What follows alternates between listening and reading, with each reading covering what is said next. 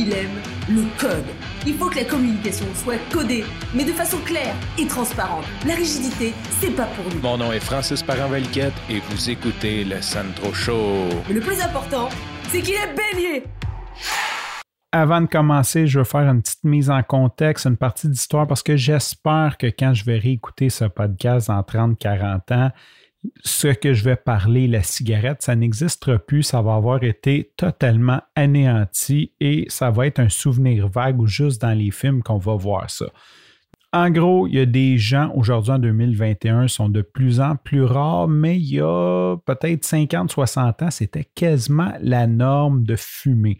Et l'idée de fumer, c'est que des gens qui font pousser des, des plantes qui s'appellent le tabac font sécher les feuilles hache les feuilles séchées et roule ça dans un morceau de papier et tu allumes un bout et tu respires, aspires de la boucane et tu la recraches. Ce que ça fait, c'est que ça rentre un paquet de produits chimiques dans ton corps par inhalation, dont la nicotine crée une très très forte dépendance.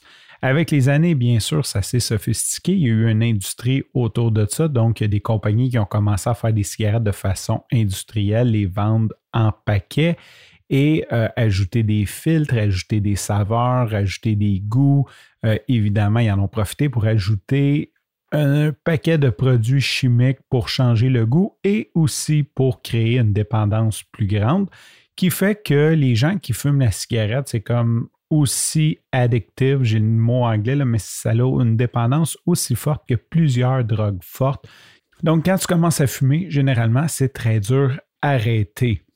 Et là, le gouvernement du Canada, j'ai vu une publicité qui disait qu'en 2035, ça serait fini la cigarette. Et là, je suis allé voir sur Google, mon ami Google, pour savoir qu'est-ce que ça voulait dire. En gros, c'est un défi qui a été lancé. Euh, le gouvernement s'est engagé à ce que moins de 5% de la population fume en 2035. Donc, ce n'est pas un abolissement total. Pourquoi je te parle de tout ça? Ben parce que ma blonde, c'est une vraie fumeuse. Elle fume depuis qu'elle doit avoir comme 12-13 ans. C'était à peu près l'âge qu'on commençait dans ma génération. Tu on rentrait en secondaire 1. En sixième année, on écœurait nos parents qui fumaient pour leur dire que ça puait. Puis en secondaire 1, on s'allumait une cigarette dans le cours. Puis souvent, on continuait à niaiser comme ça.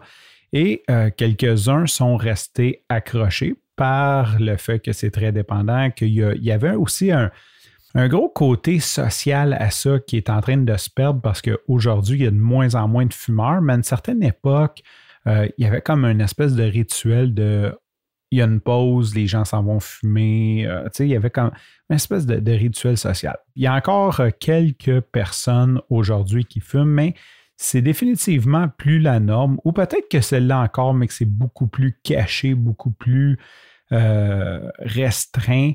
Ma blonde, vu qu'elle fume ou qu'elle fumait, c'est ça que je vais dire parce que c'est ce que je vais annoncer, que c'est sa 30e journée aujourd'hui complétée sans fumer et je suis très fier d'elle. Mais comme elle fumait, c'était souvent un handicap. on allait à des places, puis supposons on allait en vacances à Jouvence, puis c'est ultra familial. Je veux dire, tu ne veux pas fumer comme à côté des Olympiades le lundi matin. Je veux dire, tu sais, fait, que tu es tout le temps caché, tu es toujours mis en retrait.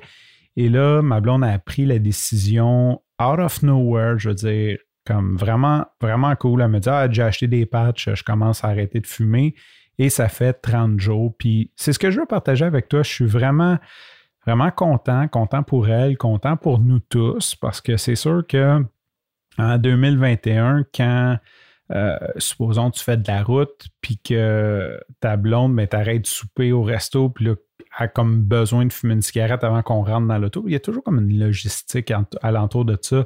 Euh, en tout cas, surtout l'hiver. En tout cas, ça, cause un paquet de petits soucis mais c'est surtout aussi la santé parce que c'est clair qu'aujourd'hui, je pense que la science, là, pas besoin d'être un complotiste puis de dire que la science se trompe puis que c'est bon pour la, santé parce que la poune est morte à fucking 130 ans euh, puis qu'elle fumait trois paquets par jour. Là, on s'entend aujourd'hui, on est conscient que ça a des effets ultra néfastes sur la santé et que c'est ça. C'est juste ça, je veux dire que je suis fier de ma blonde, je suis vraiment content, je suis content pour elle, je suis content pour nous.